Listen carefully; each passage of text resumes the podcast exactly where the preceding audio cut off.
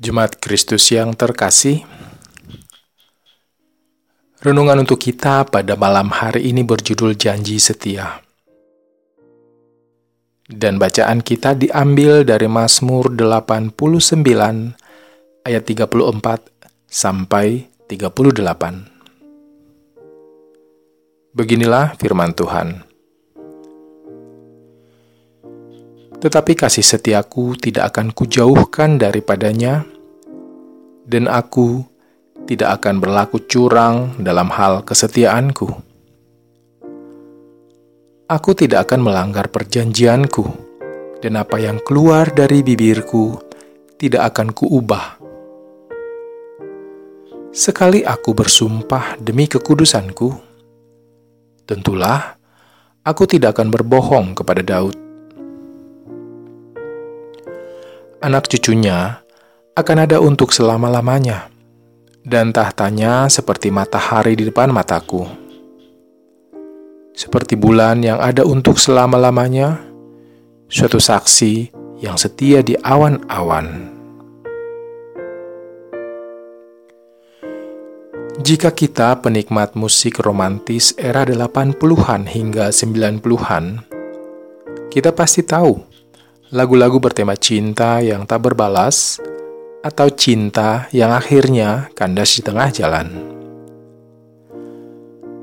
Pada dekade tersebut, banyak penyanyi yang melantunkan lagu semacam itu menjadi diva terkenal karena lagu-lagu mereka disukai oleh banyak orang.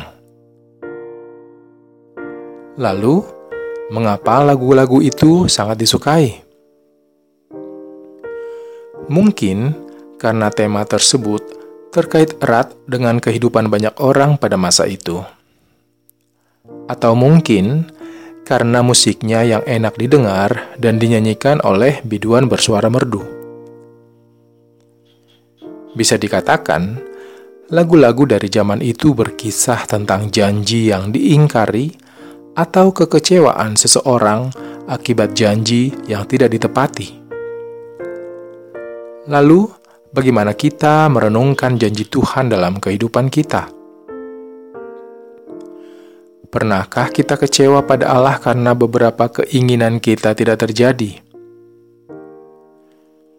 Mungkin benar bahwa semua keinginan kita tidak terjadi, tetapi percayalah bahwa segala sesuatu yang kita dapatkan adalah untuk kebaikan kita. Kasih setia Allah untuk kita dalam wujud penyertaannya tak pernah hilang walau sehanya sesaat.